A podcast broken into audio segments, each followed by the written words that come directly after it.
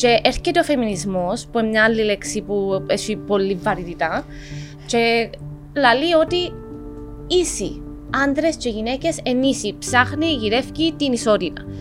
Και για κάποιον λόγο, τούτης της λέξης εφορήθηκε μια πάρα πολλά αρνητική έννοια. Και ακούν οι άντρες και πολλές γυναίκες φεμινισμών και φοβούνται να. Ας πούμε, σε πολλές γυναίκες που λένε εγώ είμαι φεμινίστρια. Μα τι σημαίνει φεμινισμός? Ότι γυρεύω και ψάχνω την ισότητα.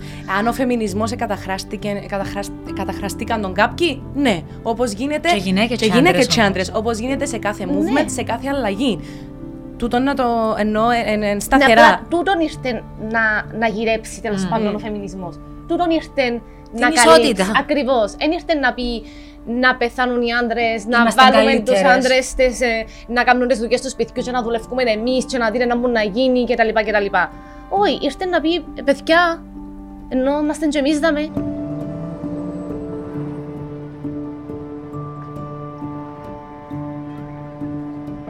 Παραγγείλω σουσί. Σουσί. Τι να πιάμε? Να πιάμε σουσί. Γουακαμαμά. Να πιω τα γουακαμαμά classics. Εντάξει. Πόση πουλα μέσα. Έχουμε σου εμπιστοσύνη στα sushi. Έχει your main dish. Μπορούμε να βάλουμε κάτι σε veggie για να φάω εγώ. Ναι. Okay. Alright. Να φάμε άνετα γιατί δεν θα φορούμε κουκούλες. Λογικά γιατί ξημέρωσε μια μέρα σε το νησί. Με τι είναι το εντράπηκε και η ντροπή. Ισχύει. Είναι απίστευτο. Λέμε για το περιστατικό που έγινε. Ήταν για να καταλάβω συνάντηση της Accept.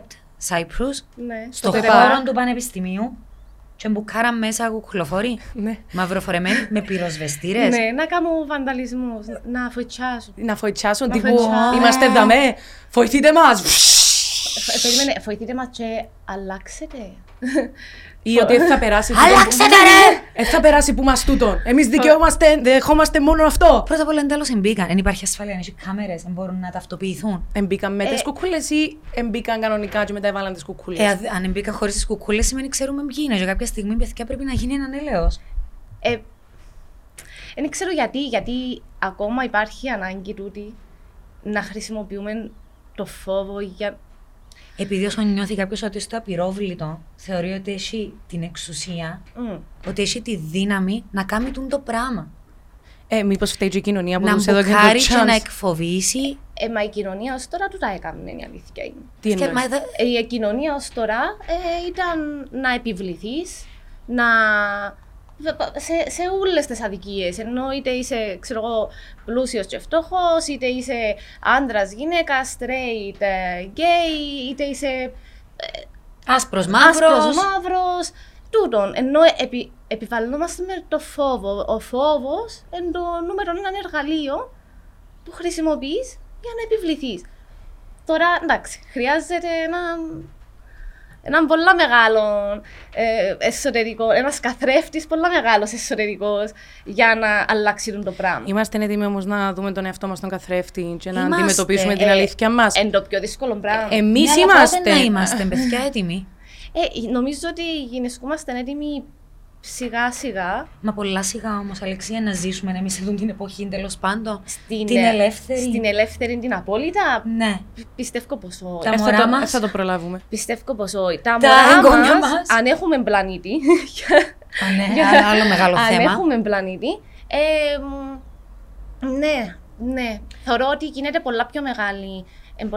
Όπως είναι ραγδαία η ανάπτυξη, είναι πολλά πιο ραγδαία η αλλαγή πάνω σε αυτά τα θέματα. Σκέφτομαι ότι τους τελευταίους πόσους αιώνες, τα τελευταία 100.000 χρόνια που λέει, 10.000 χρόνια που λέει η Ελένα, πολλά λίγο αλλάξαν τα πράγματα και ζούσαμε σε κοινωνίες που ήταν πάνω κάτω οι ίδιες, αναπαράγονταν τα ίδια πράγματα. Τα τελευταία 50 χρόνια άλλαξαν πάρα πολλά πράγματα. Ναι, έχεις δίκιο. Τα τελευταία 50 χρόνια γίνονται αλλαγές που έγιναν. Απλά όσο ρε παιδί μου βλέπουμε δημόσια πρόσωπα και πολιτικά να κάνουν τις τοποθετήσεις δημόσια ενώ έχουν στη βουλήμα. Που είναι το accountability. Εγώ δεν θέλω να βάλω μια κουκούλα ρε Αλεξία για να πάω να μπουκάρω και να πω αλλάξετε. Εγώ ξέρετε. Γιατί να μην το κάνω? Ποιος είναι να με τιμωρήσει? Νομίζω ότι αν είσαι σε θέση που ευκάλεις το καθρεφτάκι που λαλούμε και βλέπεις και καταλαβαίνεις και θέλεις να αλλάξουν τα πράγματα, είσαι έτσι σε θέση που αντιλαμβάνεσαι ότι η βία ποτέ δεν είναι επιλογή. Άρα, τούτοι όλοι οι άνθρωποι που φτάσαν σε αυτό το σημείο, πολλά δύσκολα να έρθουν να επιβάλλουν στον άλλον την άποψή τους. Η αλλαγή θέλουν να γίνει με συζήτηση. Η αλλαγή θέλουν να γίνει με κατανόηση, να αποδεκτά, με διάλογο. Και δημοκρατικά. Να έρθει μέσα μας η αλλαγή ούλων, να μην έρθει η αλλαγή με τα όπλα, με τη βία, με. Όχι, αλλά εντάξει. Τούτο είναι το πολλά δύσκολο κομμάτι. Να σας πω εγώ όταν που νιώθω, ότι τα τελευταία να πω. Όχι. Αισθανόμουν τα τελευταία, να πω, 10 χρόνια μια τεράστια αναλλαγή που έγινε και στον πλανήτη μας υπέρ των ίσων δικαιωμάτων. Έρχομαι από ένα background και των σπουδών μου που έχει να κάνει με τα ανθρώπινα δικαιώματα. Ζούσα πολλά χρόνια στη φούσκα μου ότι είμαστε όλοι ίσοι, γιατί ήμουν σε ένα πανεπιστήμιο με 100 φοιτητές που όλοι υπερασπιζούμασταν και προασπιζούμασταν τα δικαιώματα. Και λέω: OK, ο κόσμος αλλάζει. Και είδα μια μεγάλη αλλαγή 12. 13, που ήρθε και με την οικονομική κρίση και άρχισε ο κόσμος να ανίεται και είχα το χαρεί πάρα πολλά. Έχω να σας πω ότι που το 2019-20, μετά τον COVID κιόλας, νιώθω ότι πάμε πίσω-πίσω. Δεν ήξερα αν το. Ούτε καν στασιμότητα πίσω-πίσω. Νιώθω ότι ξαφνικά φκαίνουν προς τα έξω ακραία φαινόμενα που να μου πείτε ναι, Έλενα μου, σε κάθε οικονομική κρίση και σε κάθε αλλαγή του πλανήτη. Και το lockdown, με ξεχνάτε ότι ζήσαμε και κάτι πρωτόγνωρο οικονομική κρίση, είναι ξαναζήσαμε. Mm-hmm. Το lockdown όμως εξύπνησε μεγάλους δαίμονες. Και αλλάξαν όλα τα δεδομένα, αλλάξαν οι συνθήκες. Ναι. Νιώθω ότι οι άνθρωποι τώρα. Λέω τώρα γενίκευση που κάνω, αλλά τούτον αισθάνομαι. Ότι τα τελευταία 2 χρόνια βλέπω και στα social media και γενικά στην κοινωνία μας έναν μίσος απέναντι σε οτιδήποτε διαφορετικό. Και πιο έντονο μίσος, ενώ εκφράζεται πολλά πιο έντονα. Νιώθω ότι τούτο είναι αέρας αλλαγής. Δηλαδή, πριν που κάθε μεγάλη αλλαγή χρειάζεται έτσι. Επανακαθορίζουμε όλοι πράγματα. Φκαίνουν τα πράγματα στην επιφάνεια. Για να έρθει η επανάσταση. Ακριβώς.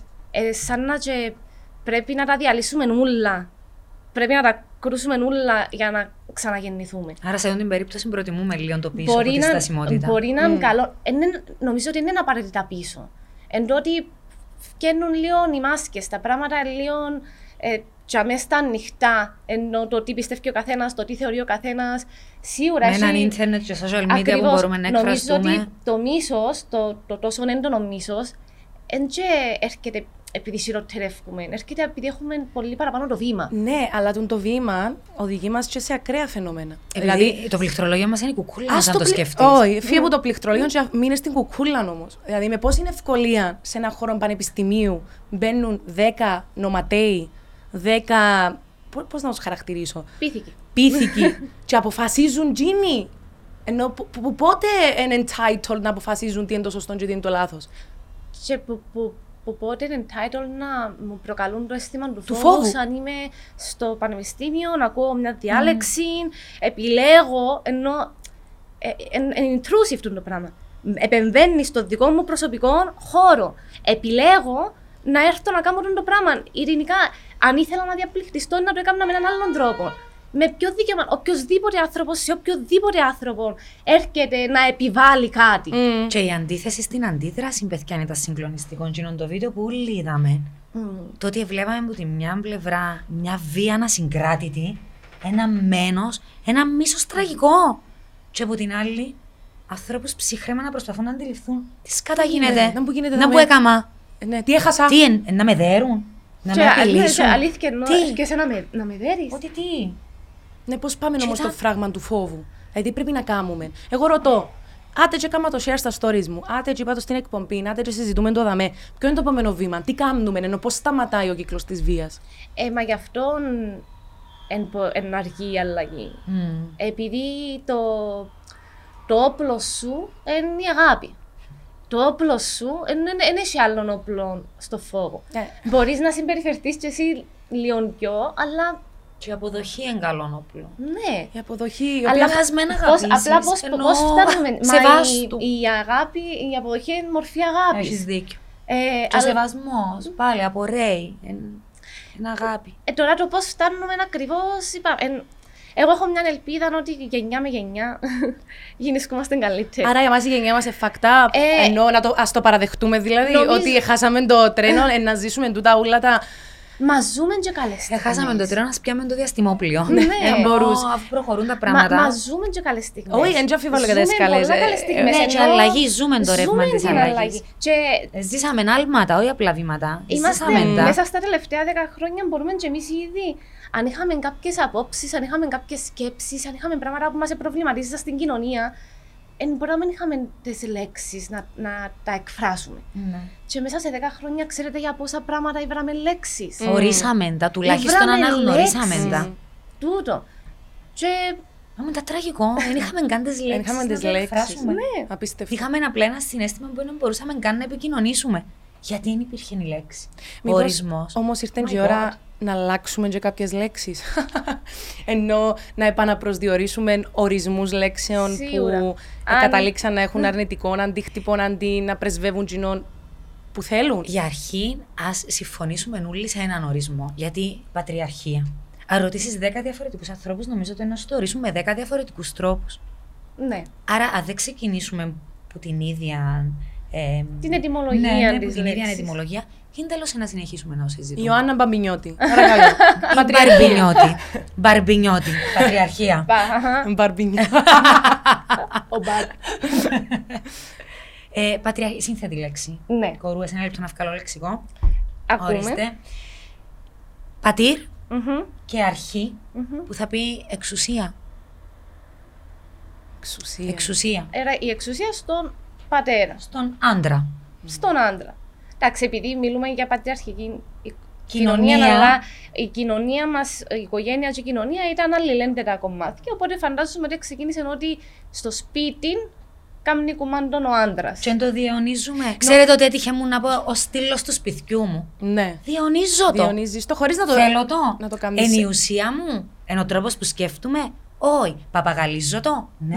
Να σου πω κάτι. Δεν ξέρω αν τον πουλαλείς με το ο άντρας, ο στήλος του σπιτιού ή ο κυρίαρχος του σπιτιού. Αν πάμε πίσω την ιστορία, και πάμε πριν 10.000 χρόνια, νομίζω είναι ο τρόπος που το σύστημα της κοινωνίας διαχωρίστηκε. Ναι. Δηλαδή ότι ο άντρας να βγει έξω, να πάει στα χωράφια, να φέρει το φαΐ στο σπίτι. Να κυνηγήσει. Ναι, και η γυναίκα να στο σπίτι να αναλάβει τσίντες δουλειές. Γιατί δεν μπορεί να βγει έξω, γιατί είναι πιο εύκολο για τον άντρα με τη δύναμη που έχει. Και μπορεί να έχει και ανοχή και στον πόνο και σε οτιδήποτε να βρεθεί μπροστά του έξω. Σίγουρα, επειδή η γυναίκα μπορεί να τεκνοποιήσει, να γονιμοποιήσει τέλος πάντων. Ενώ εντζήνη που είναι να φέρει τη νέα ζωή στο σπίτι. Ζωή. Και είναι η μόνη που μπορεί να το κάνει το πράγμα. Και ο πόνος που αντέχει για το πράγμα είναι τεράστιος. Οπότε έπρεπε να προστατεύσουμε, να προφυλάξουμε τούτον το ιερό πράγμα. Με το να βάλουμε τον άντρα να φέρει το φαΐν για να συνεχιστεί η ζωή. Δηλαδή, το πώς έγινε όταν ήμασταν Homo sapiens, εντάξει, το πώς ξεκίνησε το πράγμα. Δεν είχε να κάνει με παραπάνω δύναμη. Ναι, ήταν πολλά διαχωρισμένα τα πράγματα, ήταν πολλά διαχωρισμένες οι δουλειές κτλ. Αλλά δεν είχε να κάνει με εξουσία. Ποιος εξουσιάζει ποιον. Δεν ξέρουμε δηλαδή ότι μεταξύ τους έμπαινε ο άντρας που έφερνε το φαΐ μες στο σπίτι και λένε της «Είπα σου, έθελον το φαΐ». Ενώ, ναι, ήταν πολλά πρακτική. Ναι, αλλά φέρνουν τις παντόφλες μου. Ναι, ακριβώς, αλλά δεν ξέρουμε... Γιατί κουράστηκα για να φέρω ψωμί στο σπίτι μας. Όμως, δεν ξέρουμε τι έγινε του. Μες στο σπίτι. Σε κλειστές πόρτες. Ναι. Αλλά... Ούτε ξέρουμε και τώρα βέβαια. Βέβαια, απλά ξέρουμε τώρα σίγουρα ότι έτσι όπως εξελίχθηκε η κοινωνία, τούτος ο διαχωρισμός της δύναμης, του φέρνω το φαΐν, του, έγινε εξουσία.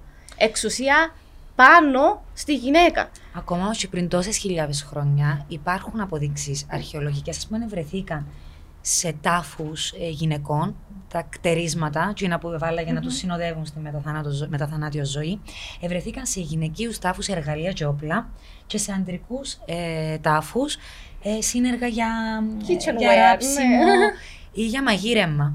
Και ευκήκαν κάποιοι να πούν «έτο», άρα εκπαιδεύκουν μας λίγο λάθος ίσως, και οι άλλοι που είπαν «όχι», εβάλλαν τα αντικείμενα του άντρα της Ναι. Για να τον έχει μαζί της τη. Μα δεν μπορεί να τα κάνει.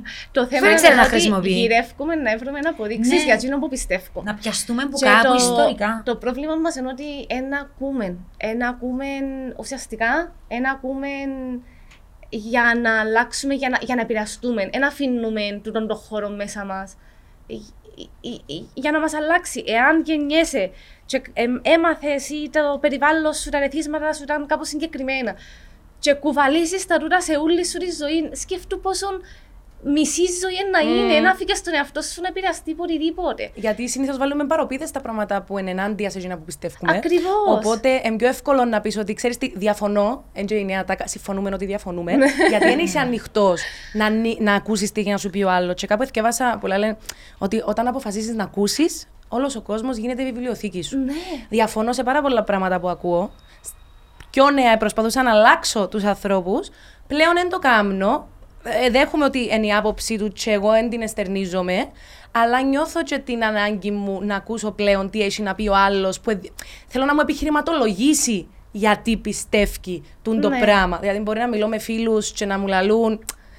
Θέλετε ισότητα, άντρες, male friends. Ναι, αλλά εννοούν ισότητα να κάνουν δουλειές στο σπίτι. Ναι. Είναι ακόμα πιο τραγικό. Μιλούμε για ισότητα, γιατί δεν κατεβάζω σκουπιθιά.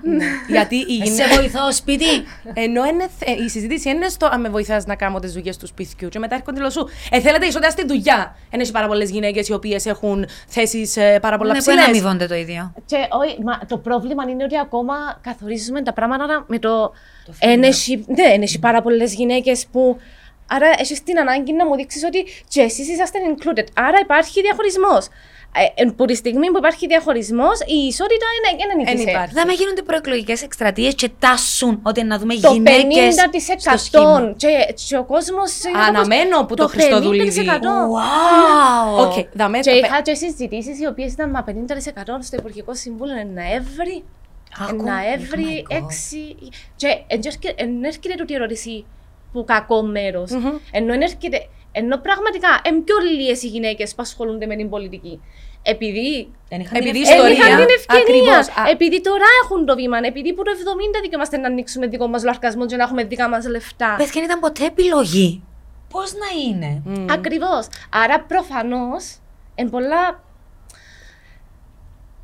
ζούμε σε μια κοινωνία που αλλάζει, ναι, προφανώς. Υπάρχουν πολλά παραπάνω ευκαιρίες από ό,τι υπήρχαν τα τελευταία, 50 χρόνια. Ναι. Υπάρχει ακόμα ένα τεράστιο κενό. Κενό υπάρχει. Δέχουμε το. Να κάνω μια παρένθεση που είπες με τις γυναίκες στο Υπουργικό. Δέχουμε ότι. Η αλλαγή έρχεται και βλέπουμε και από την Ευρωπαϊκή Ένωση νομοθεσίες, κανόνες, που σου λέει κουβότα. Τούν το ποσοστό γυναικών πρέπει να αυξηθεί και να πηγαίνει σιγά σιγά στο να φτάσει σε ένα σημείο που να είναι 50-50. Κατανοώ το ότι γίνεται μια προσπάθεια.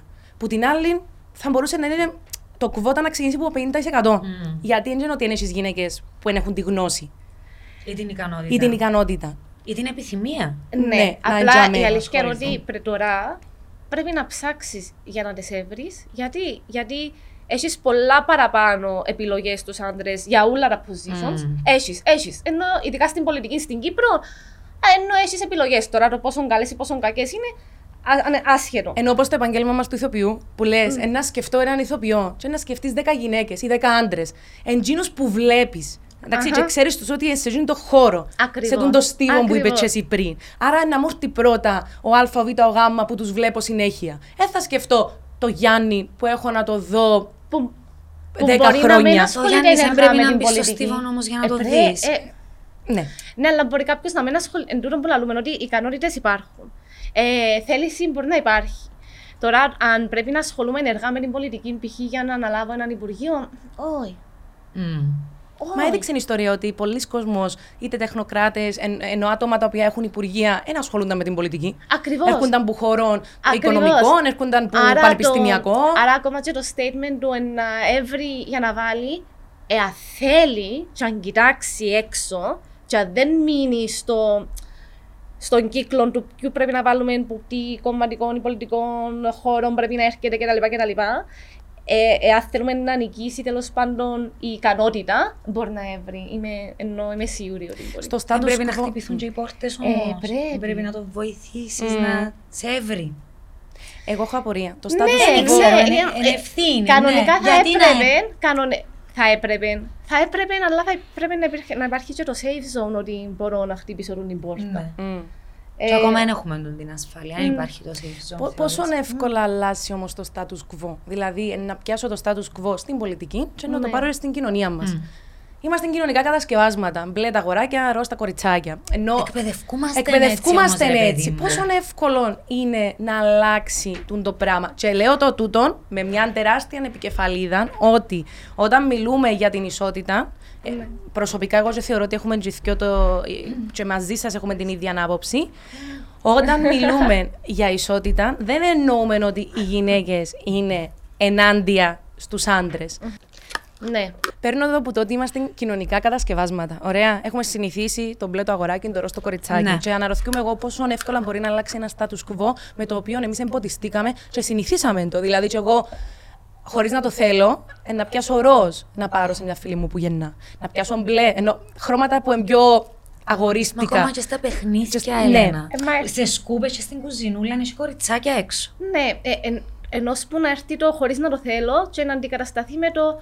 Θα κάνω μια conscious επιλογή. Mm-hmm. Εν ευθύνη ούλων μας. Να αλλάξουμε τώρα τα πράγματα. Δηλαδή, συζητούσα και μαζί με έναν φίλο μου. Μπαίνουμε σε τουαλέτες μαχαζιών.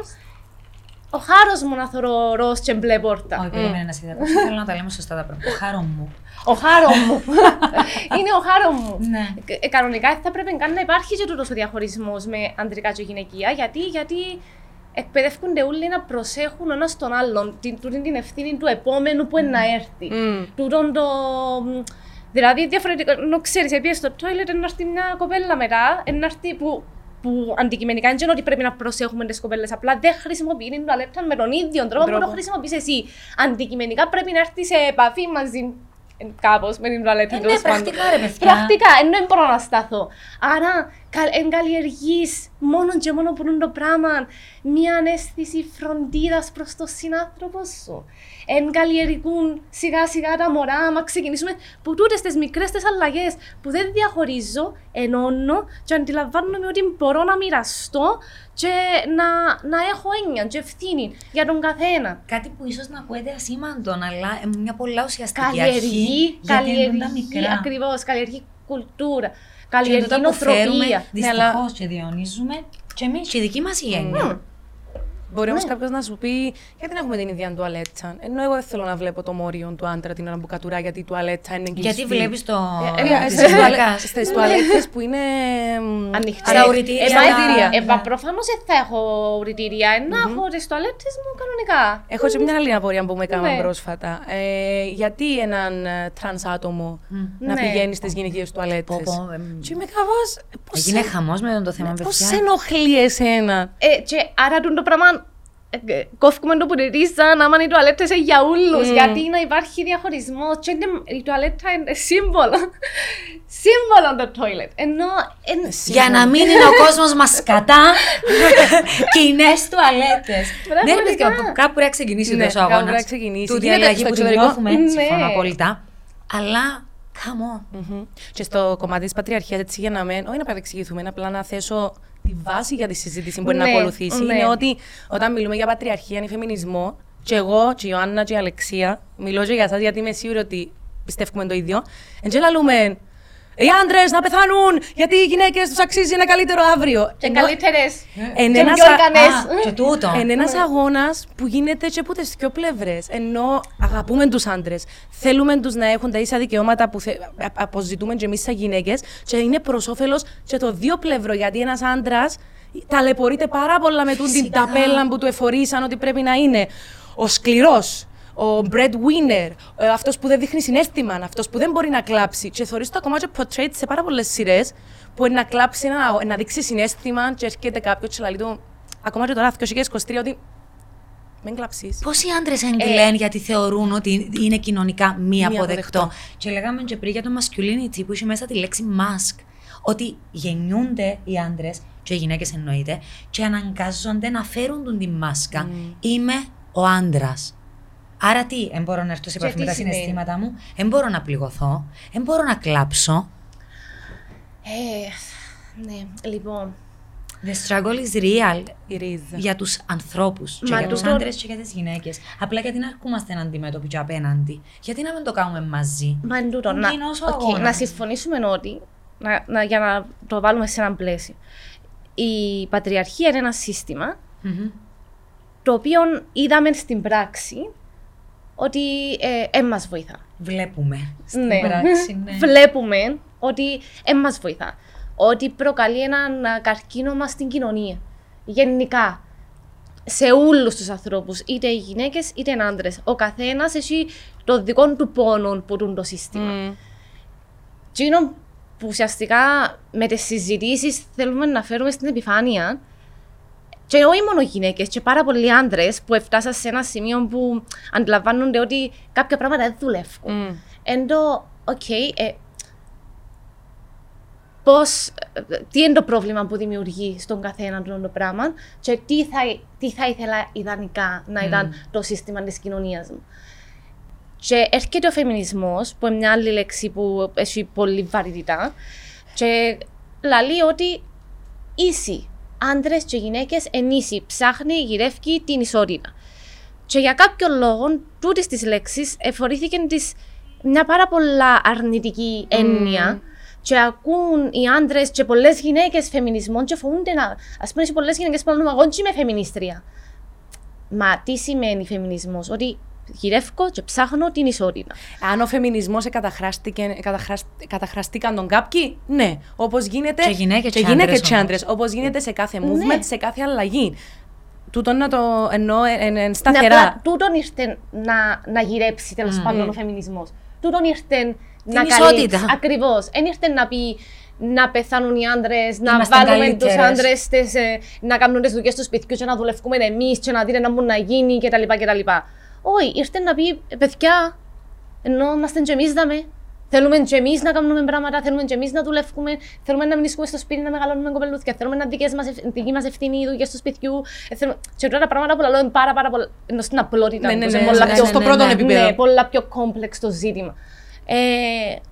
Οπότε, αντιλαμβανόμαστε ότι η λέξη πατριαρχίας και η λέξη φεμινισμός έχουν έτσι πολλά βαριά νοήματα και σε πολλούς, μόνο και μόνο το άκουσμα της λέξης προκαλεί την αντίδραση και σταματούν να ακούν. Και αντίσταση. Αυτό. Οπότε, έρχομαι σε εκείνο που πες πριν ότι αν πρέπει να επανακαθορίσουμε, να κάνουμε ένα rebranding γενικότερα. Βεβαίως, ενώ αν το πράγμα είναι να καταφέρει τον κόσμο που ένα ακούει να ακούσει και το νόημα παραμένει το ίδιο, και κόφτει μια λαλούν. Το φεμινισμό, ξέρω εγώ. Δεν είμαι καλής τώρα. Μισελίν για την πατριαρχία. Ice power. Ενώ είμαι κόφτη. Κόφτη με να ακουστούν τα πράγματα και τα προβλήματα. Ακούστε, θέλω να σας ρίχνω εγώ ερωτήσεις που ακούω που άντρες φίλους μου οι οποίοι θεωρούν ότι είμαστε υπέρ της ισότητας, αλλά και εσείς. Πάντα υπάρχει ένα αλλά.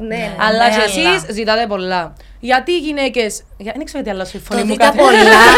Το ότι το πολλά είναι το αυτονόητα όμως. Το πολλά, ας πούμε, είναι το αυτονόητα. Για μας είναι αυτονόητα. Αλλά για εκείνους είναι ότι περνούμε τη γραμμή. Και λέει σου, γιατί παραπάνω άντρες δουλεύουν στα ορυχεία ή σε πολλά βαριές δουλειές, ενώ βαρέα και ανθυγινά. Γιατί δεν πάτε οι γυναίκες να δουλέψετε για μέ, αφού θέλετε ισότητα. What? Μα ενώ είναι ένα επιχείρημα που έρχεται πάρα πολλά συχνά μπροστά μου. Όχι, επειδή είναι η πρώτη γραμμή, ενώ πάλι είναι το πρώτο επίπεδο. Που σημαίνει ότι δεν κατάλαβες ακριβώς ποιο είναι το πρόβλημα, δεν κατάλαβες ακριβώς είναι μόνο η συζήτηση. Δεν άκουσες. Ναι, αλλά η συζήτηση είναι. Αν εγώ θέλω τόσο πολλά σαν γυναίκα να πάω να δουλέψω στο ρηχείο, πρέπει να μπορώ. Αλλά ας πούμε τώρα που παίζει η ορυχία, έρχονται μου στο νου και πάρα πολλές σειρές, ταινίες κτλ. Που είδα, που μια γυναίκα πάει να δουλέψει στο ρηχείο γιατί πρέπει, είναι η περιοχή της τσαμέ, έχει δουλειές κτλ. Ή θέλει να έχει ανεξαρτησία οικονομική. Και γίνεται χεράς, ενώ που πάρα πολλούς άντρες που θεωρούν ότι η θέση της είναι τσαμέ. Γιατί είναι μια αντρική δουλειά. Το θέμα είναι ότι την ώρα που να έρθει κάποιος να δουλέψει κάπου που δεν υπάρχουν οι αριθμοί, εν εντζάμε, να αντιμετωπιστεί με το mentality του «έλα». Όπως αν ένας άντρας πάρα πολύ καλός στο καθάρισμα και αρέσκει του. Ενώ έκαναμε το καθάρισμα γυναικεία υπόθεση. Ήταν οι beauticians. Ακριβώς, που είμαστε. Έχει άντρες που είναι εξαιρετικοί. Οι make-up artists. Ακριβώς, που είμαστε. Εντάξει, make-up artists ενώ. Τα τελευταία χρόνια όμως, Αλεξία, βλέπουμε άντρες να πρωτοστατούν και σε αυτόν τον τομέα. Ακριβώς. Γιατί υπήρχε και η ντροπή. Χωρίς να τους φορούν τα πέλα. Ακριβώς, ανεξάρτητα. Θες να κάνεις τα ψώνια της εβδομάδας από την άνεση του καναπέ σου? Το Foodie Market είναι για σένα. Παράγγειλε τα προϊόντα του σπιτιού και απόλαυσε παράδοση στο σπίτι σου. Foodie Market. Σούπερ μάρκετ, σούπερ γρήγορα. Είδαμε σεξουαλικό προσανατολισμό. Γιατί αν κάνεις κάτι λίγο πιο feminine σαν δουλειά, εν και είσαι 100% άντρας. Που να συζητήσουμε να πίσω σε άλλο. Ναι, τώρα για το 100% είναι τεράστιο ζήτημα. Αλλά ναι, το θέμα είναι. Υπάρχει, ενώ έλα, ενώ θέλεις να καθαρίσεις, έλα, θέλεις να είσαι nanny, ενώ πως, babysitter. Πάντα έχουμε μέσα στο νου μας τώρα τα στερεότυπα, τούτο που θέλουμε να σπάσουμε είναι τώρα τα στερεότυπα. Ότι αν θέλεις να το κάνεις έλα, σημαίνει ότι είσαι πιο λίγο καλός που μένα σε αυτό το πράγμα. Ναι, αλλά όταν εξαρτάται από την ικανότητα και όχι από το φύλο. Ακριβώς. Τούτο που λες εξαρτάται από την ικανότητα και όχι από το φύλο. Είναι η βάση μας, εμάς πώς συζητούμε. Πώς είναι να το βάλουμε στο μυαλό των ανθρώπων ότι είναι ικανότητα που μπροστά και μετά το φύλλο. Πώς είναι να σπάσει το vicious cycle των στερεοτύπων. Θέλω να πω καλή τύχη. Κοίταξε, αρχικά το ένα που γίνεται, ενώ έχει μια ευθύνη η κοινωνία, εννοώ τους θεσμούς, να έρθει και να προστατεύσει κάποια πράγματα. Με νομοθεσία. Όπως και γίνεται. Υπάρχουν νόμοι που εφαρμόζονται. Είμαστε πολύ τυχεροί στην Κύπρο που είμαστε στην Ευρωπαϊκή Ένωση. Και αναγκαζόμαστε γιατί ακόμα. Ναι, γιατί αν δεν τα είχαμε τούτα, ήταν ο γνωστός του γνωστού, σιωπά να περάσουμε. Και θα γίνεται ποτέ τίποτα. Όπως το ότι. Μα να πούμε τη λέξη είναι σκάνδαλο. Μα να πούμε έναν αγόρι να αγαπά, έναν αγόρι και έναν κορίτσι να αγαπά. Να κατέβει η πρόταση. Ναι. Παράσταση. Ήταν έτοιμη να κατέβει. Δηλαδή. Ναι, ενώ σκάνδαλο. Μα γιατί σκάνδαλο, γιατί μπορούν να ακουστούν τα πάντα και ο καθένας να επιλέξει αν θα τα απορρίψει ή αν θα τα αποδεχτεί. Πού είναι η ελευθερία έκφρασης πάλι, πού είναι η ισορροπία. Ακριβώς. Και την ίδια ώρα να έρθω. Ενώ εμπρόθω ο μίσος. Επειδή η ελευθερία έκφρασης μπορεί να είναι να έρθει κάποιος άλλος να σου πει ότι μα και εγώ θέλω ελευθερία έκφρασης για να πω να πάνε να πεθάνουν όλοι οι ομοφυλόφιλοι, να πεθάνουν όλοι οι μαύροι, οι ξαθοί, οι γαλανομάτες. Να εκφράσω την άποψή μου. Για μένα που έρχεται το ανθρώπινο, το στοιχείο μας που έχουμε όλοι, αλλά μπορούμε να το εξηγήσουμε έναν αίσθημα του τι είναι σωστό και τι είναι σωστό, τι έρχεται από έναν καλό μέρος και τι έρχεται από ένα μέρος φόβους και μίσους. Άρα, ναι, κάποια πράγματα είναι καλό να μην τους δίνουμε βήμα, χωρίς να σημαίνει ότι περιορίζουμε την. Να μην τα αναπαράγουμε τουλάχιστον. Άρα, καταλήγουμε πάλι σε αυτό που καταλήγουμε σε πάρα πολλές συζητήσεις. Ξεκινούν όλα από μέσα μας. Και εντούν το υπερεγώ που μπαίνει πάντα μπροστά. Έχουμε ευθύνη μόνο για τον εαυτό μας. Μετά για το σύνολο. Ναι. Αλλά είναι τούτο που πάμε το καθρεφτάκι στην αρχή, να δεν έχεις κάνει το καθρεφτάκι, να δεις είναι που γίνεται. Νιώθω ότι οι άνθρωποι είμαστε entitled, ειδικά εμείς που είμαστε. Που Ευρωπαίοι, μεγαλώσαμε δαμέ, γεννηθήκαμε δαμέ. Είμαστε entitled και θεωρώ το πάρα πολλά έντονα σε ανθρώπους και κάθε φορά να απορώ. Δηλαδή, εγώ απλά απορώ πώς γίνεται να αποφασίζω εγώ, μια γυναίκα λευκή που έτυχε να γεννηθώ δαμέ, για το αν είναι εντάξει ο άλλος να είναι straight, gay, non-binary. Να φορεί μαντήλα. Να με φορεί μαντήλα, να φορεί κοντόν ή να με φορεί κοντόν και να πιάνω. Κουκούλα, τσαπιώνω στα πανεπιστήμια για να φωνάξω ότι είμαι ενάντια σε τούτο. Ποιος μου έδωκε εμένα την δυνατότητα να το κάνω το πράγμα. Εξ αρχής, ενώ ποιος με έδωκε μου τα πιστήρια ότι ξέρεις τι, μπορείς να το κάνεις. Γιατί τούτο είναι κατώτερη που σένα. Γιατί εσύ είσαι χάρτην ταυτόχρονα. Ναι. Κάμε το. Δικαιούσε. Κάμε το. Εντάξει. Εν παραπάνω αρσενικό χαρακτηριστικό. Το αίσθημα το ότι δικαιούμαι. Ενώ γεννηθήκαμε σε μια κοινωνία όπου ο άντρας δικαιούται και η γυναίκα, για να μιλήσουμε μόνο για άντρες γυναίκες, για να μην περιπλέξω τα πράγματα όσον αφορά σεξουαλικό προσανατολισμό κτλ. Και η γυναίκα προσπαθεί να κάνει accommodate το πράγμα. ο άντρας δεν χρειάστηκε ποτέ. Βασικά έχει έναν πολλά τονισμένο εγώ. Τούτον που λέμε κάθε φορά ο αντρικός εγωισμός. Ένα βήμα πίσω. Γιατί είναι εγωισμός. Και τα δύο φύλλα έχουν εγωισμό. Mm-hmm. Είναι κάτι που έρχεται σε εμάς σαν ανθρώποι. Αλλά τονίζουν ξαφνικά και αντιλαμβανόμαστε και οι δύο πλευρές ότι ο αντρικός εγωισμός είναι κάτι πιο μεγάλο. Ο αντρικός εγωισμός επηρεάζει τους παραπάνω από ό,τι μας επηρεάζει εμάς. Μπορεί να κάνει κάποιον να θυμώσει, να τα χάσει, να. Και ξεκινήσαμε που, και μιλώ για τη δική μας τη γενιά, που σπίθια, ο καθένας διαφορετικά μεγαλωμένος, αλλά κάναμε ακόμα το πράγμα. Να μανεθεί μόνο ο παπάς, ήταν διαφορετικό να μανεθεί μόνο. Σωστό. Ήταν πιο μεγάλη. Γιατί ο φόβος να θυμώσει ο παπάς. Και μπήκε μέσα μας, και διαφορετικά μεγαλώνουμε τα αγόρια μας και διαφορετικά μεγαλώνουμε τα κορίτσια μας και που τα μέρκονται και ξεκινούν πάρα πολλά πράγματα τα οποία εντούτοις που πρέπει σιγά σιγά να ξεκινήσουμε να σάζουμε. Ας πούμε, οι θείες μου όλες, είχαμε έναν αγοράκι στην οικογένεια, πούνι πουλούζου και ξαφνικά βάλουμε το φαλόν, την πουλούν σαν το πιο σημαντικό πράγμα πάνω σε έναν αγόρι.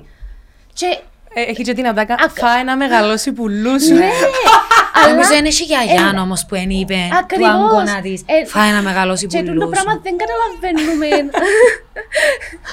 Υπάρχει. Όχι τραγικό. Ποτέ η γιαγιά σου.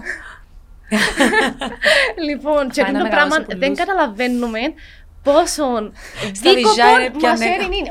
Όχι, κανένας ποτέ είπε πάει να μεγαλώσω τα βυζιά σου. Όχι, γιατί αν μεγαλώσεις τα βυζιά σου και δείξεις τα κιόλας. Είναι γιατί μετά είσαι προκαλείς. Επίσης σε τούν την κουλτούρα, πόσα άλλα στερεότυπα ξεκινούν το σπίτι. Είναι ένας άντρας, έναν αγόρι που έχει μια ολοκληρωμένη σεξουαλική σχέση, έχει εμπειρίες. Ο μάγκας, ο λεβέντης, ο άντρακλας, μια κοπέλα. Ξέρουμε όλες το χαρακτηρισμό. Λέτσι ο άντρας το αγόρι το γιούιν που έπιανε και έκανε σεξ. Ο επιβήτορας. Δεν έκαμε σεξ με μια γυναίκα, ενώ με μια κοπέλα. Και μόνος του. Μόνος του. Ναι, αλλά η κοπέλα είναι ούτε η κόρη του, η αρφή του, καταλαβαίνεις. Εν τούτο παιδιά, το πώς μεγαλώνουμε τα μωρά μας, προστατεύουμε τις κόρες μας σαν να κάποιος να τις χαλάσει και οθούμε τους γιουές μας να τις χαλάσουν. Ναι. Μα τσάμε σταματά το πράγμα, τσάμε σταματά. Ότι ενημέρωση τους για ενώ αν είναι το σεξ, το οποίο έκαναμε κάτι τεράστιο, ενώ αν είναι το σεξ το πρόβλημα, ενημέρωση τους να θέλεις να ντζεθιώ, να έχουν υγιείς σχέσεις, με προφυλάξεις, να είναι επιλογές τους, το ναι και το όχι, το τι σημαίνει, το consent, το τι σημαίνει, το ότι δεν έχεις δικαίωμα να επιβληθείς σε κάποιον απλά επειδή είσαι άντρας και θέλεις λίγο παραπάνω, νομίζεις. Όποιον και να το φίλο σου, όσο μεγάλο είναι λίγο. Επειδή η κοινωνία είπε και όλα στους άντρες ότι υπάρχουν και εκφράσεις, blue balls, I have blue balls, ενώ να μ' αφήκεις έτσι. Ή το άλλο με το δικαιούμαι. Και ξαφνικά η ενοχή, ότι εσύ μ' αφήνεις έτσι. Ακριβώς, τούτον είναι το θέμα, ότι έρχεται και μετατίθεται το πράγμα και μεγαλώσαμε εμείς σε μια κοινωνία όπου δεν είχαμε τις λέξεις να εξηγήσουμε την ντροπή που νιώθουμε, αν αποφασίσαμε ότι να φιληθώ μαζί με έναν αγόρι και θέλω να φιληθώ, είμαι ξέρω εγώ 16, είμαι έτσι, είμαι άλλος πώς και ξαφνικά πάει το πράγμα παρακατώ και υπάρχει το approach το αφού. Και το πρώτο πράγμα μου νιώθεις είναι ενοχή, γιατί εφίλησα το. Άρα φταίω. Άρα εγώ το έκανα το chance να πάει παρακάτω. Τώρα έχουμε, και εντάξει επειδή τούτη τη συζήτηση ένα φορά τόσο αφορά σε μεγάλο βαθμό, αλλά θέλω να επικεντρωθούμε για μέ, ενώ ότι ήβραμε τις λέξεις για τις γκρίζες γραμμές. Ήβραμε τις λέξεις για τώρα το βρίσκουμε. Το να δώκεις σε κάποιον την πληροφορία του τι σημαίνει του την ντροπή που νιώθεις, πού έρχεται του την ντροπή που νιώθεις, τι μπορείς να πεις για αυτό το πράγμα και από την άλλη όψη να πεις στο αγόρι καμιά φορά άμα θεωρείς ότι κάποιος είναι λίγο πιο πίσω ή αν σου πει όχι, δεν είναι επειδή θέλει να το παίξει δύσκολη επειδή οι γυναίκες δεν είχαν την σεξουαλική απελευθέρωση και άρα για να προφυλάξουν τη φήμη τους πολλά συχνά έπρεπε να δείξουν ότι θέλουν κάτι για να πάνε πίσω στο αν ναι τελικά θέλω το. Γιατί τούτον ήταν το mentality στα 90s, στα 2000s. Το αφήγημα βέβαια τώρα, σήμερα, είναι ότι ευνουχίσαμε τους άντρες, Εν μπορούν να μας μιλήσουν, εν μπορούν να φλερτάρουν. Ότι μια γυναίκα, αν κάνει την πρώτη κίνηση, ξαφνικά νιώθει intimidated το άλλος. Άρα εμείς θέλουμε τους κλασικούς ρόλους. Ένας άντρας να είναι ο κυνηγός, και η γυναίκα να το αποδέχεται. Και μετά πληγώνεται τόσο πολλά το εγώ τους, που φκαίνει τούτο. Ναι. Φκαίνει όμως πάνω στις γυναίκες. Δηλαδή, αντί να κάτσουμε να βρούμε λύσεις στο πρόβλημα, μετατίθουμε ευθύνες. Λέμε. Η γυναίκα φταίει, γιατί πολλά πιο εύκολα φταίει μια γυναίκα όμως. Ναι, και μάθαμε να λαμβάνουμε πιο εύκολο. Anyway, το συγγνώμη μας είναι εύκολο. Να πιάσουμε την ευθύνη. Τούτον μάθαμε να κάνουμε, να πω συγγνώμη. Να πω συγγνώμη 15 φορές την ημέρα, να έρθει κάποιος στον δρόμο και να με κοντήσει και να πω συγγνώμη. Γιατί νιώθεις ότι κάνεις κάτι. Ναι, συγγνώμη. Έρχεται μου κάτι που θέλω να γκουγκλάρω, το ασθενές φίλο. Γιατί μας δίνει ασθενές φίλο. Αρρωστούμε πιο εύκολα. Όχι, αυτό θέλω να κουκλάρω. Ενώ γιατί. Εντάξει. Ξεκινάζει από τούτο. Ναι. Αφού είναι τούτο, οι λέξεις που χρησιμοποιείς αντικατοπτρίζουν την κοινωνία στην οποία ζεις. Άλλαξε τις λέξεις, δώσε την πληροφορία και να αλλάξουν σιγά σιγά τα πράγματα. Ωστόσο, κοινωνικά ασθενές φίλων, παιδιά. Και οι λέξεις που λες καθορίζουν τον τρόπο που σκέφτεσαι. Ακριβώς. Άρα, αν αλλάξουμε τούτο που πες τις λέξεις, μπορεί να αλλάξει ο τρόπος που σκεφτούμαστε. Αλλά πάλι λέω σου, είμαστε τρεις γυναίκες και καθόμαστε δαμέ. Και συζητούμε για τα θέματα. Πόσο εύκολα ή πόσο ανοιχτός είναι ένας άντρας, που έρχονται μου τώρα πάλι. Αντρικές ερωτήσεις. Να τις κάνουμε και να τις απαντήσουμε. Εγώ ήθελα να ήμουν κι εγώ σαν εσάς, να δουλεύκετε και να έρχομαι σπίτι. Sorry, κάνω το ανάποδο γιατί μπερδεύκουμε. Είπε μου άντρας, θέλω και εγώ να είμαι σαν τις γυναίκες. Να δουλεύει ο άντρας, άρα να δουλεύει η γυναίκα στην περίπτωση σας, και να έρχεστε σπίτι και εγώ να με χαλαρώσω, να σας μαϊρεύω. Και τούτη είναι η δουλειά μου. Γιατί έχετε παράπονο που το κάνετε τούτο. Σε τούτο το πράγμα, έλα και πέ μου τώρα σήμερα, ποιος μπορεί να το κάνει αν το θέλει. Ενώ όλες δουλεύουμε. Δεν έχει κανέναν να μας συντηρήσει. Ενώ η οικονομική κατάσταση τέτοια, ενώ πολλά άλλες. Έλα πέ μου, ποιος άντρας είναι διατεθειμένος που τα αλήθεια να κάνουν το πράγμα, και ότι υπάρχουν πολλά λύη και υπάρχουν, η θέληση τούτη είναι που τον εκμεταλλευτείς τον άλλον. Η θέληση τούτη είναι που έναν πάλι καθρεφτάκι είναι ότι είμαι καλύτερος σε αυτό το πράγμα. Είμαι καλύτερος στη φροντίδα των παιδιών. Είμαι καλύτερος στη δουλειά του σπιτιού. Αρέσκει μου. Και σε ένα κοπέλα, γυναίκα, αρέσκει σου δουλειά σου, είσαι καλή σε αυτό το πράγμα, κρατάς κάποιες ισορροπίες, κρατώ κάποιες ισορροπίες και κάνουμε το πράγμα με υγεία. Αλλά ένας άντρας ο οποίος σκέφτεται έτσι και έχει τούτη την προσέγγιση, να δοκιμάσει να το κάνει και να μιλήσουμε τότε για τον αντρικό του εγωισμό. Που μια κοπέλα έρχεται και φέρνει τα λεφτά στο σπίτι, και πόσο θα νιώθει trophy wife, ας πούμε. Και έχουμε δει σχέσεις να καταστρέφουν. Ακριβώς. Κάποια πιάνει λίγο παραπάνω. Μα και θα με θυμάστε στο αντρικό εγωισμό και στις αυτοκτονίες. Που είναι τεράστιο το ποσοστό. 75% είναι άντρες, 25% είναι γυναίκες. Και οι άντρες, οι κύριοι λόγοι που ένας άντρας αποφασίζει να βάλει τέλος στη ζωή του, είναι οικονομικά αίτια. Ενώ... Γιατί νιώθει την ευθύνη ότι χωρίς επιτυχία στον επαγγελματικό τομέα ή με έναν τίποτε, ονομάσαμε το πράγμα. Έχει άλλες εκφάνσεις ένας άντρας. Πρέπει να δουλεύει και να φέρνει λεφτά. Να πάω πίσω στο παράδειγμα της πουλούς του μωρού. Ότι δείξε μου την πουλούσα, και βάλουμε το βασικό. Εγώ το βασικό είναι του της προσωπικότητας που είναι μπροστά μου στο φαλό. Έτσι καλλιεργείται. Και αυτό το πράγμα είναι δίκοπο μαχαίρι, γιατί την ίδια ώρα διά του μια αίσθηση είναι ότι το γεγονός ότι έχει πέος κάνει τον entitled σε πράγματα, και την ίδια ώρα στρέφει όλη του την προσοχή του άτομων στο τι αντιπροσωπεύει τον εαυτόν του με βάση τούτο. Το γεννητικό του όργανο. Οι επιτυχίες του με τις κοπέλες, οι επιτυχίες του με το.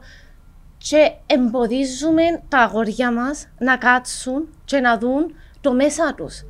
Εμείς ήδη μεγαλώνοντας τους με τον τρόπο, εμποδίζουμε τη συναισθηματική οριμότητα τους. Και το μεγάλο πρόβλημα της πατριαρχίας, όσον αφορά τους άντρες, ενώ ότι εμποδίζει τους να έρθουν σε επαφή με το μέσα τους.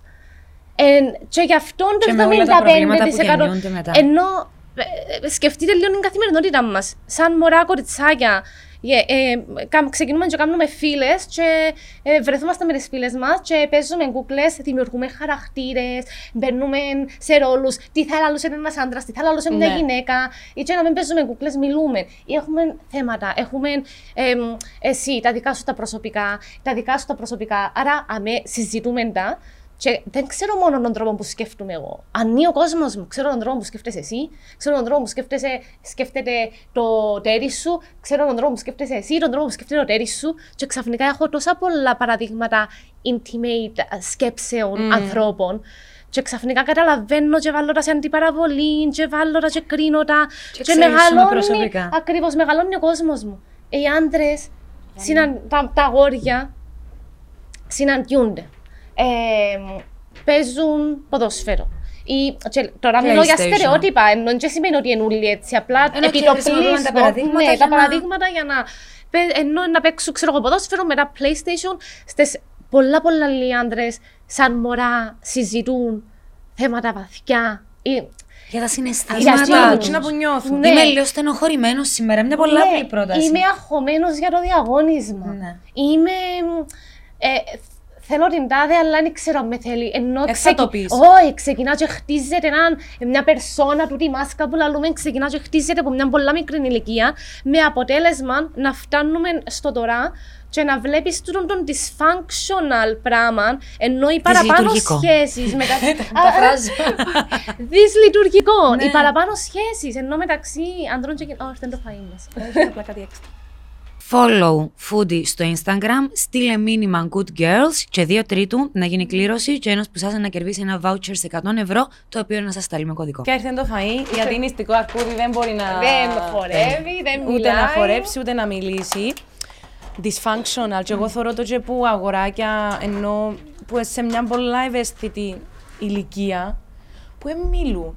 Που ενώ μιλούν, δεν εκφράζουν, δεν μάθαν και έρχονται μετά στα 30 και παθαίνουν ένα crisis οι άντρες. Εννοείται! Και πάνε σε ψυχολόγο και είναι η πρώτη φορά που μιλούν σε κάποιον και να μπορούν να κάνουν και ξέρω εγώ 2 χρόνια να μιλήσουν στον ψυχολόγο αφού δεν άκουσα ποτέ τη σκέψη μου, παιδιά, μπορείτε να το φανταστείτε, δεν άκουσα ποτέ τη σκέψη μου.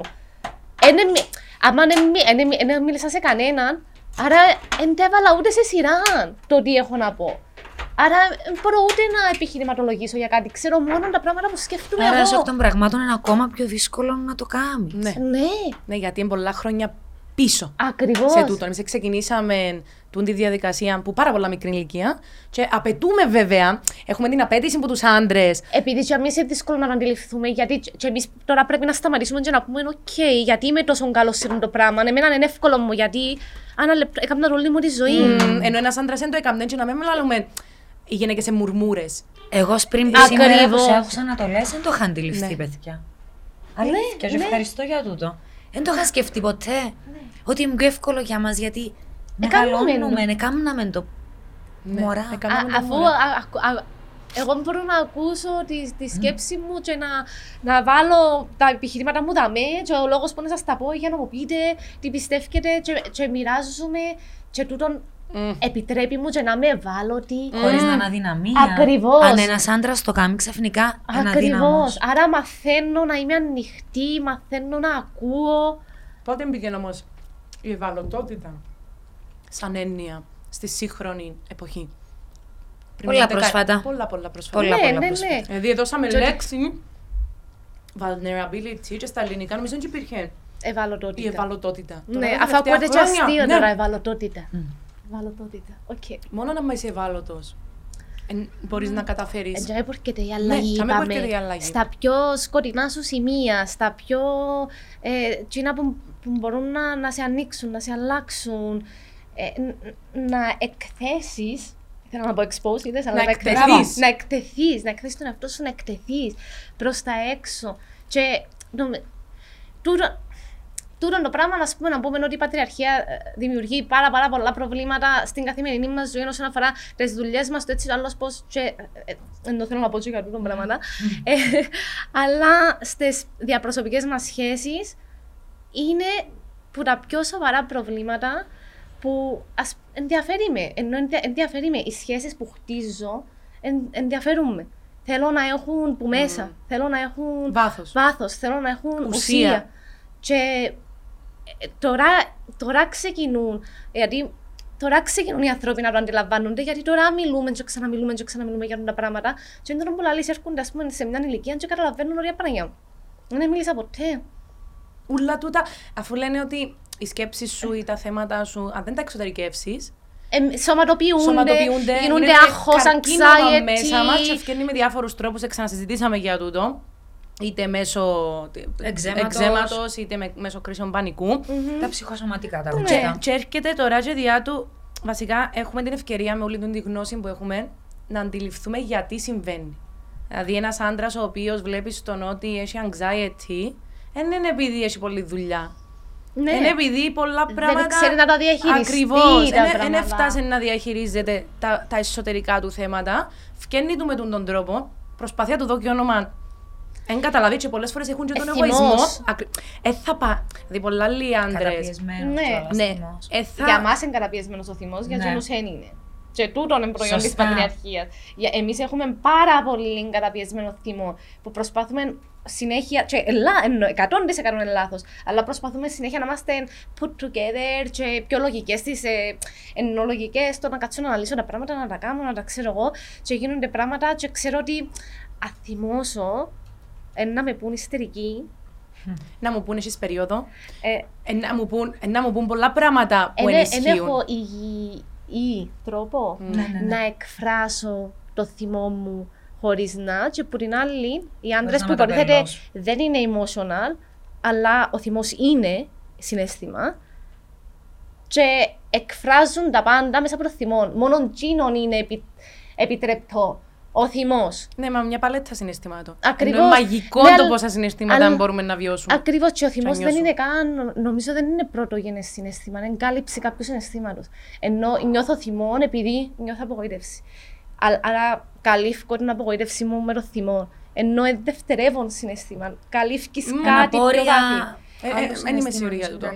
Νομίζω κάπως έτσι είναι στη ψυχολογία. Χωρίς να είμαι σίγουρη, anyway, εγώ το θυμό μου όταν το νιώθω θυμό, δεν νιώθω αν επειδή είναι έτσι και έτσι και έτσι. Τώρα θα κάτσεις να το ψάξεις και να δεις που είναι. Ναι, γιατί είμαι θυμωμένη, πώς δεν προέρχεται το πράγμα. Ακόμα και στις γυναίκες, ενώ τούτη η καταπίεση, αν εγώ θέλω να κλάψω, γίνει κάτι. Και πες είμαστε στη δουλειά.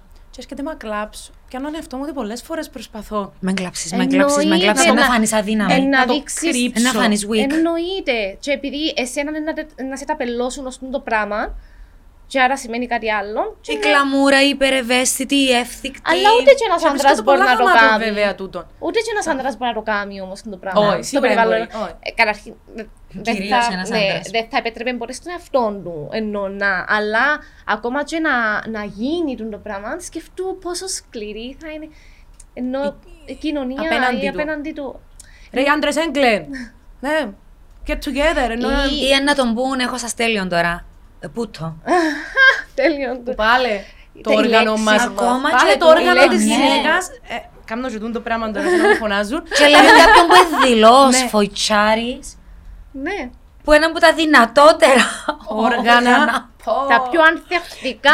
Κάμνει εξπάν, βγάλει ζωή, ξανακλεί, ξανακάμνει. Εξπάν. Μεγαλώνει, διαστολή. Άλλη έκφανση του προβλήματος. Σε πόσα interviews επίαν άνθρωποι που ξέρω, και αν είσαι κοπέλα, προσπαθεί κάποιος να μάθει λίγο το στάτους σου. Είσαι πόσο χρόνος είσαι καλά, ελεύθερη. Ναι. Ναι, ξεκινά πάντα. Καλά.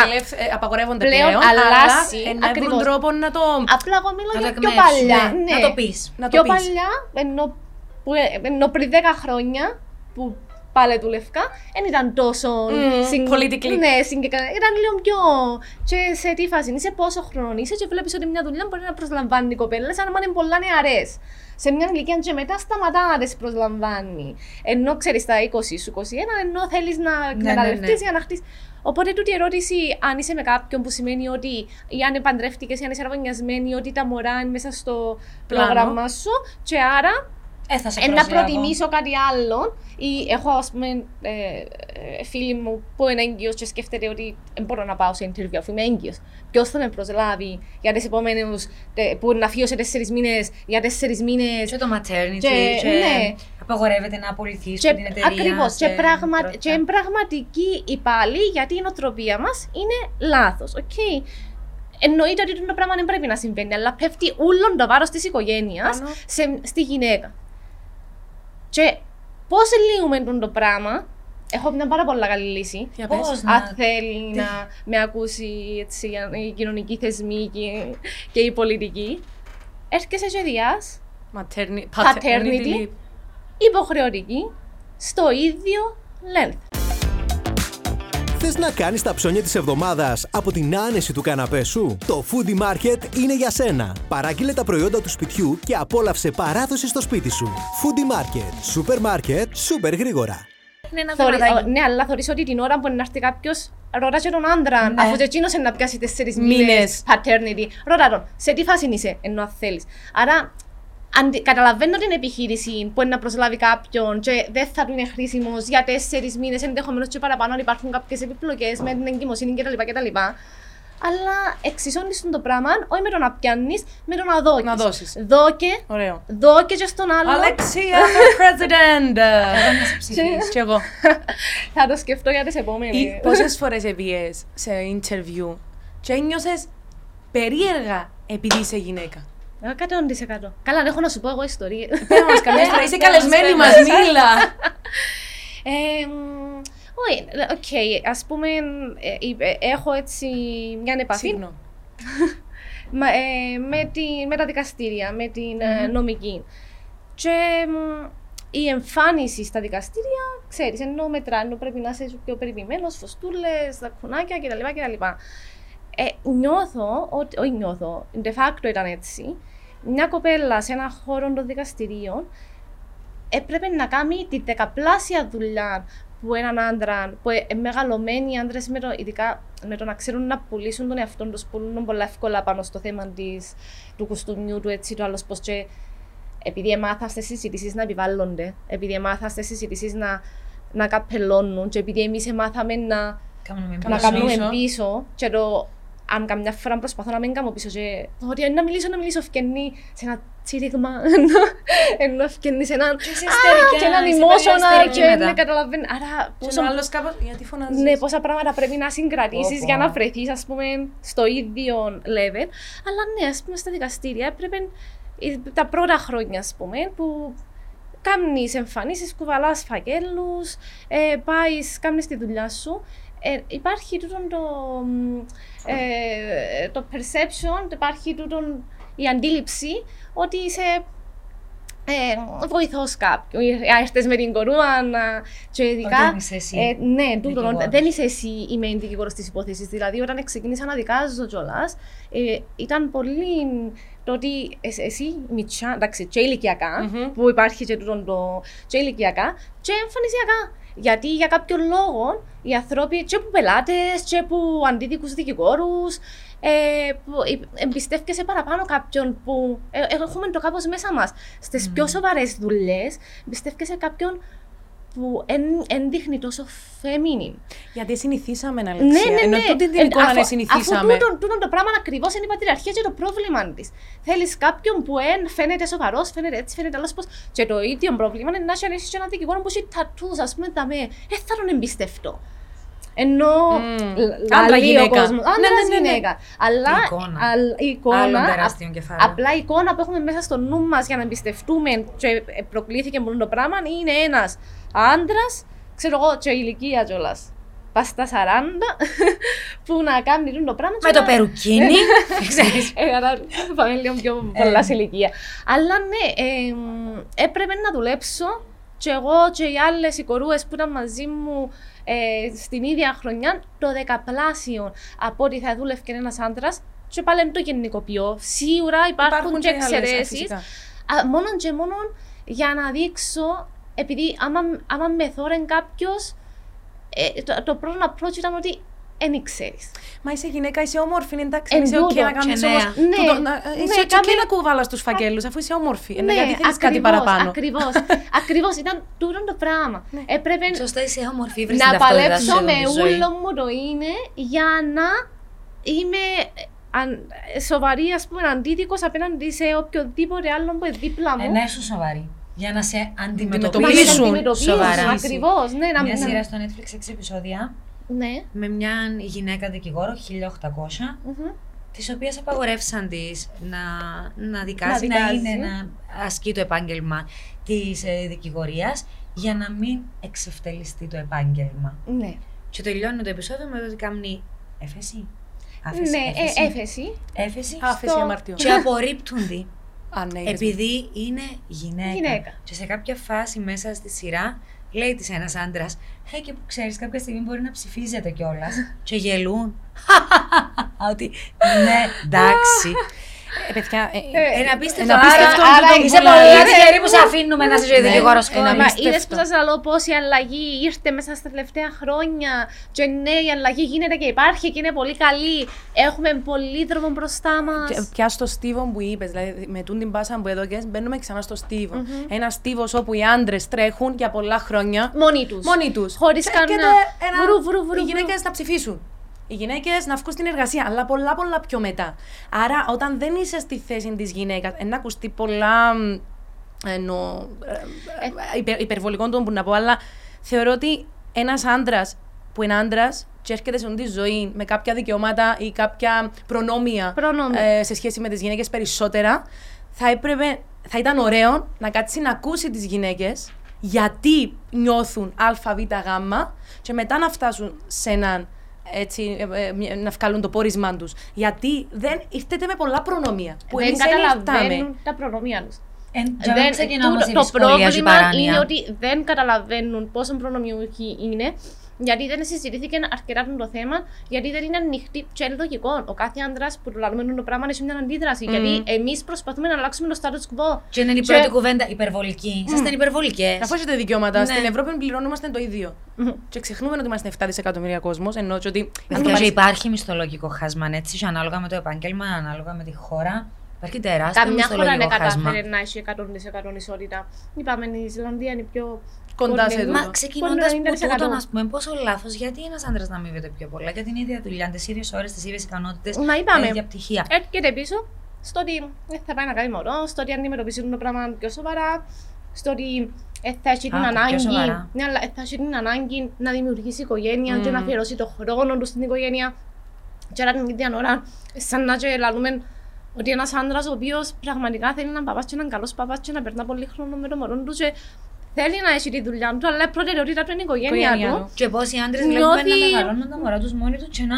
Τέλειοι παπάδες, παιδιά, δεν έχει να κάνει. Απλά έχει να κάνει με το να βοηθήσουμε όλοι μαζί την κοινωνία, να είναι το ίδιο να αποδεχτώ, το να θέλεις να γίνεις ο καλύτερος παπάς του κόσμου και το να θέλεις να είσαι ο CEO και το ίδιο σε μια γυναίκα. Επειδή άμα μιλούμε για... να εξαλείψουμε την πατριαρχία, δεν μιλούμε ότι όλες οι γυναίκες πρέπει να γίνουν CEO, ενώ αν εγώ. Όμως θέλεις να γίνεις. Ναι, αλλά την ίδια. Και την ίδια ώρα αν εγώ σου πω ότι εμένα η προτεραιότητα μου σε ρούν τη ζωή είναι να κάνω μωρά. Και να τα μεγαλώσω, και να είμαι μάμα, και καλύτερη μάμα. Και θέλω ο άντρας μου να έρχεται και να παρέχει, ας πούμε, στο σπίτι. Εν τι σημαίνει ότι είμαι πιο λίγο φεμινιστρία, άμα το κάνω συνειδητοποιημένα στο ότι το κοινό που είμαι εγώ καλή. Και τούτο που εγώ θέλω είναι να. Το θέμα είναι να μην το κάνω καταπιεσμένα, να μην το κάνω που ένα μέρος που του τον έμαθα, του το ξέρω. Ο άντρας είναι πιο. Όχι, είμαστε το ίδιο μες στο σπίτι. Ενώ η γνώμη μου και η γνώμη του είναι το ίδιο πράγμα. Έρχεται μες στο σπίτι, και ρωτάμε, κάνουμε τα οικονομικά μας μαζί, κάνουμε το έτσι μαζί. Απλά χωρίσαμε τις δουλειές με τον τρόπο, επειδή τούτος ο τρόπος είναι ο καλύτερος εαυτός μας.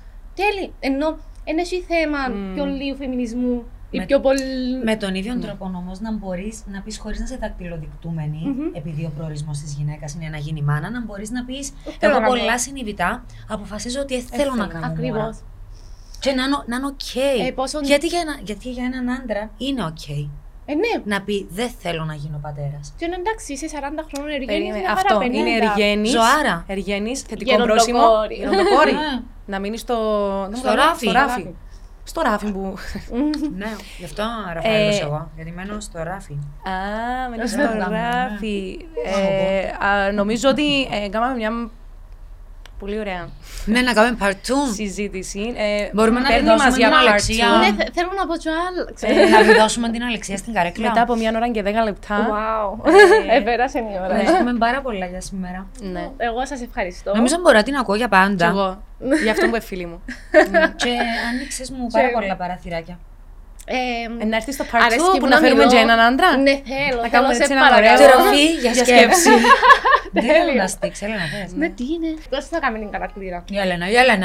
Η Αλεξία πρέπει, ναι. Μα τι να πω. Ή φέρτε μας έναν άντρα να το κάνουμε. Να αφήσω έναν καλό μήνυμα. Εντάξει, το καλό μήνυμα... Παιδιά... Τα πράγματα είναι πάρα πολλά απλά, γιατί έχω, είπαμε... Όπως συζητώ, τούτα τα πράγματα συζητώ και διάφορα άλλα κοινωνικά θέματα παραπάνω και τούτο που καταλαβαίνω είναι ότι η αλλαγή πάντα έρχεται που μέσα μας. Το να είσαι ευάλωτος είναι πολλά ωραίο πράγμα, το να ακούεις, το να μάθουμε να ακούμε είναι πολλά ωραίο πράγμα και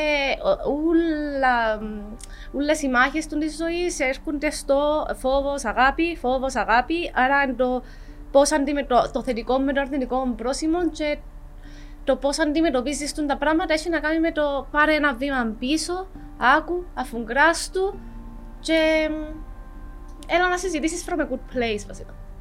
Καλό. Ευχαριστούμε πάρα πολύ. Εγώ ευχαριστώ και για την παρέα και για τον καφέ. Αν καλά το foodie.